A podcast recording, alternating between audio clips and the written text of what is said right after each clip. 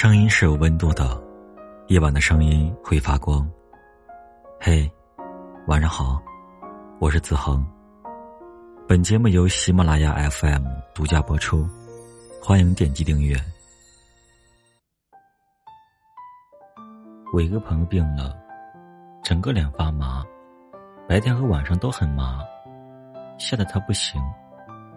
本来疫情期间，尽量不要去医院。他也顾不上了，结果一查，是面神经炎。医生说：“小姑娘，你别熬夜了，作息不规律，休息不好。”我曾经有个患者，才二十四岁，就面瘫了。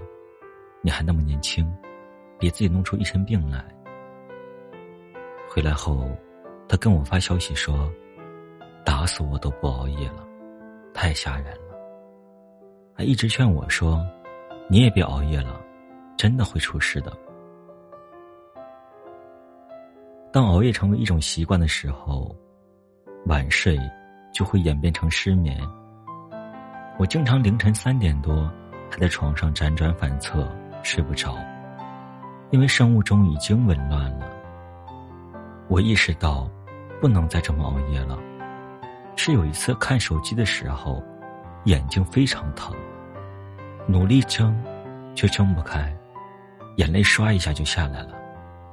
几分钟后，慢慢睁开眼睛，却发现视线很模糊，我吓坏了，赶紧放下手机，开始睡觉，心里祈祷着眼睛千万别有问题。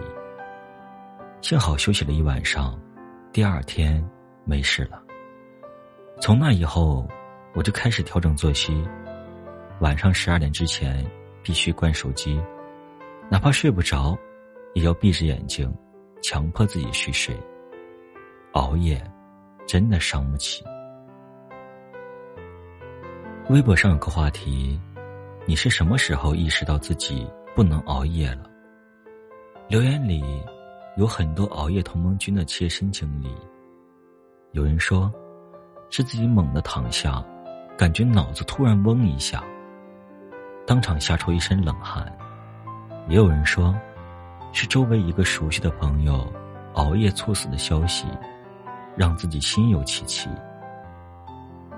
可无论什么答案，你都不难发现一个共同点：我们总是在坏结果发生以后，才学会反思和纠错，而且，只要问题不发生在自己身上。我们就很少主动尝试改变。早在二零零七年，世界卫生组织就把熬夜定义为二 A 类致癌因素。有一项研究表明，夜班工作长达三十年以上的女性，患乳腺癌的几率是平常的两倍。长期熬夜真的会要命，人的免疫力下降。内分泌紊乱，重要脏器内部变异，最终诱发癌变。因乳腺癌去世的女博士于娟曾说过：“她基本没在十二点之前睡过，经常熬夜到凌晨。她化疗的时候反应特别大，呕吐一直不停，一天几十次，而每次吐的时候。”都会带动胸腔震动，他的颈椎和肋骨稍一震动，就疼得晕厥过去。他每天拼了命的与病魔对抗，但最后还是没有斗得过病痛。遗憾的，和这个世界以及自己幼小的孩子说了再见。最近几年，大家都常说一句话。人世间，除了死亡，一切都是擦伤。而真正认识到严重性的，其实少之又少。可能现在的你，熬夜的原因，也有很多无可奈何。但是，真的，请你好好保重自己。人这一生，最重要的，就是照顾好自己的身体。健康没了，就什么都没了。无论你有多少金钱、房子、才华，失去身体，你就真的一无所有。偶尔一次的熬夜，或许必不可免，但不要养成习惯，放纵自己长期熬夜，否则后果只能我们自己买单。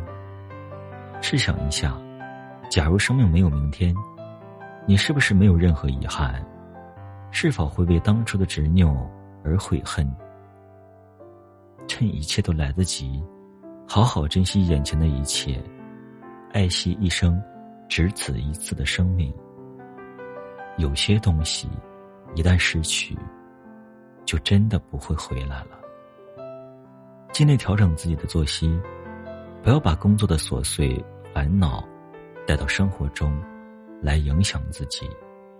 无论是时间，还是情绪，都得不偿失。尽量减少自己看手机的时间。人生漫长，一时的欢愉，并不能带来一世的安稳。把那些快乐分散到余生的时间里。尽早躺在床上睡觉。不要去和别人的熬夜比较。再大的八卦，都不值得你浪费时间。再好的朋友，都不会耽误你的睡眠。最后，请千万不要熬夜。